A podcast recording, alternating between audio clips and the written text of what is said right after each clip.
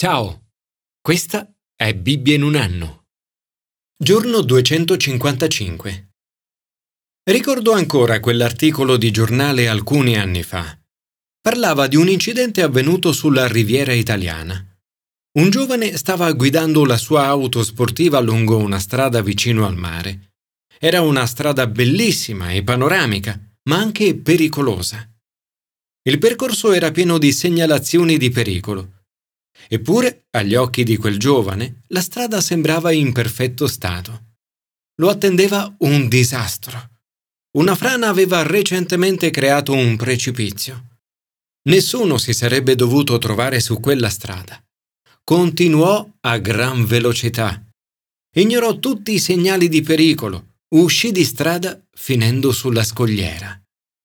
A volte percorriamo strade la cui meta è a noi sconosciuta. Altre volte la meta è ben conosciuta e pericolosa, ma decidiamo di seguirla lo stesso. Gesù ha detto che c'è una via che conduce alla vita, ma anche una via che conduce alla perdizione. I segnali di pericolo ci vengono dati per amore e non come minaccia. I cartelli sulla riviera italiana sono stati messi per proteggere le persone. Le parole di Gesù, il Nuovo Testamento e la Bibbia nel suo insieme hanno lo scopo di mantenerci sulla via che conduce alla vita. La domanda è come possiamo assicurarci di essere sui sentieri di Dio? E una volta entrati, come possiamo rimanerci? Commento ai sapienziali. Prendere la strada sicura. Rendete grazie al Signore perché è buono, perché il suo amore è per sempre. L'obiettivo di Dio per la nostra vita è più grande di ogni nostro desiderio. Ci ama, vuole il meglio per la nostra vita, ha una strada sicura per noi. Desidera che camminiamo sui suoi sentieri. Li guidò per una strada sicura perché andassero verso una città in cui abitare. Non vuole che vaghiamo per anni nel deserto, cercando ma non trovando un posto dove abitare mezzi affamati e stremati dalla sete, barcollando e inciampando sull'orlo dello sfinimento. La bella notizia è che ovunque ci troviamo possiamo sempre gridare al Signore. Quando lo facciamo, Dio sazia il nostro animo assetato e ci ricolma di bene. Questo salmo è di ringraziamento a Dio per aver liberato in diverse occasioni il suo popolo per quattro volte il salmista ripete che Dio ci libera e ci salva dalla nostra angoscia. Nulla di ciò che abbiamo fatto in passato ci può escludere dall'essere parte del popolo di Dio. L'unica condizione è invocare Dio e lasciarci da Lui riscattare. Riscatto significa essere liberati. Gesù è venuto per rendere possibile questo riscatto. Il salmista dice lo dicano quelli che il Signore ha riscattato. Un invito per noi a parlare e a raccontare agli altri la nostra storia e come il Signore ci ha salvati. Signore, grazie per le tante volte nella nostra vita in cui abbiamo gridato a te e tu, nella nostra angoscia, ci hai riscattati. Ti prego di guidarci lungo i tuoi sentieri. Commento al Nuovo Testamento. Vivere camminando nell'amore. L'Apostolo Paolo si dimostra assolutamente determinato a fare la cosa giusta. Desidera camminare sulle giuste tracce. È stato accusato falsamente. Alcuni superapostoli hanno cercato di screditarlo.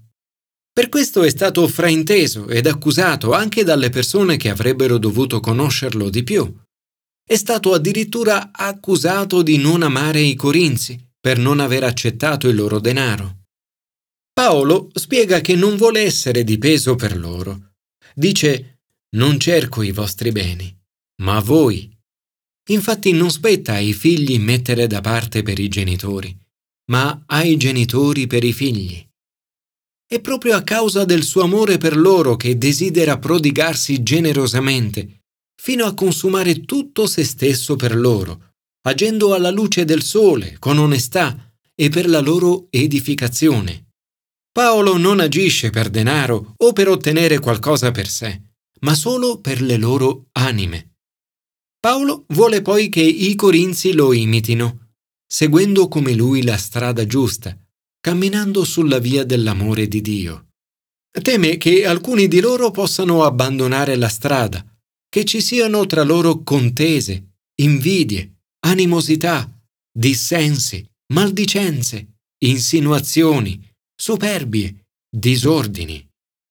Teme che alla sua venuta tra loro debba piangere su molti che in passato hanno peccato e non si sono convertiti dalle impurità, dalle immoralità e dalle dissolutezze che hanno commesso. Questo di Paolo è un invito anche per noi ad abbandonare per sempre tutte queste cose, per essere sicuri di camminare sulla strada giusta, la via che ci porta alla vita. La via che porta alla vita è la via dell'amore di Dio, lo stesso amore che Paolo ha per i Corinzi. Signore, ti prego di aiutarci ad agire sempre con amore e preoccupazione per coloro che serviamo.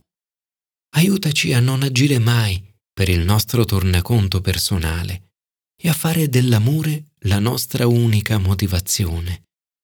Signore, tienici saldi e sicuri sui tuoi sentieri. Commento all'Antico Testamento. Chiedere a Dio quali sono i suoi progetti per noi. Nell'affrontare problemi e sfide, molti di noi sono soliti mettersi alla ricerca di soluzioni o correre da qualcuno in cerca d'aiuto. Fare questo non è sbagliato, ma prima di ogni altra cosa dovremmo chiedere aiuto a Dio.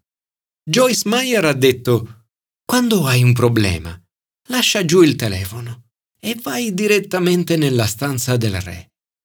Il profeta Isaia rimprovera il popolo di Dio nel modo in cui pianifica le cose. Non si rivolgono a lui, prendono la strada sbagliata. Senza consultare Dio, decidono di andare in Egitto e di mettersi sotto la protezione del faraone. Il vero guaio è che non vogliono minimamente conoscere il parere di Dio. La loro preghiera è solo formalità questo popolo si avvicina a me solo con la bocca e mi onora con le sue labbra, mentre il suo cuore è lontano da me e la venerazione che ha verso di me è un imparaticcio di precetti umani. Gesù dice che queste parole sono state scritte non solo per il popolo ai tempi di Isaia. Ai farisei e ai dottori della legge dice Ipocriti.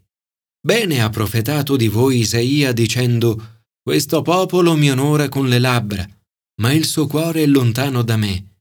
Invano essi mi rendono culto, insegnando dottrine che sono precetti di uomini. I loro cuori sono lontani da Dio. Essi vogliono sottrarsi alla vista del Signore per dissimulare i loro piani. Agiscono nelle tenebre dicendo chi ci vede? Chi ci conosce? Che perversità!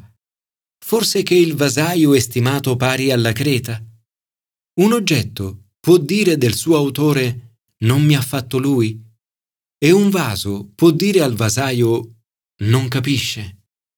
E ancora, fate progetti senza di me, vi legate con alleanze che io non ho ispirato. Siete partiti per scendere in Egitto senza consultarmi. Questo popolo ribelle non vuole ascoltare la legge del Signore.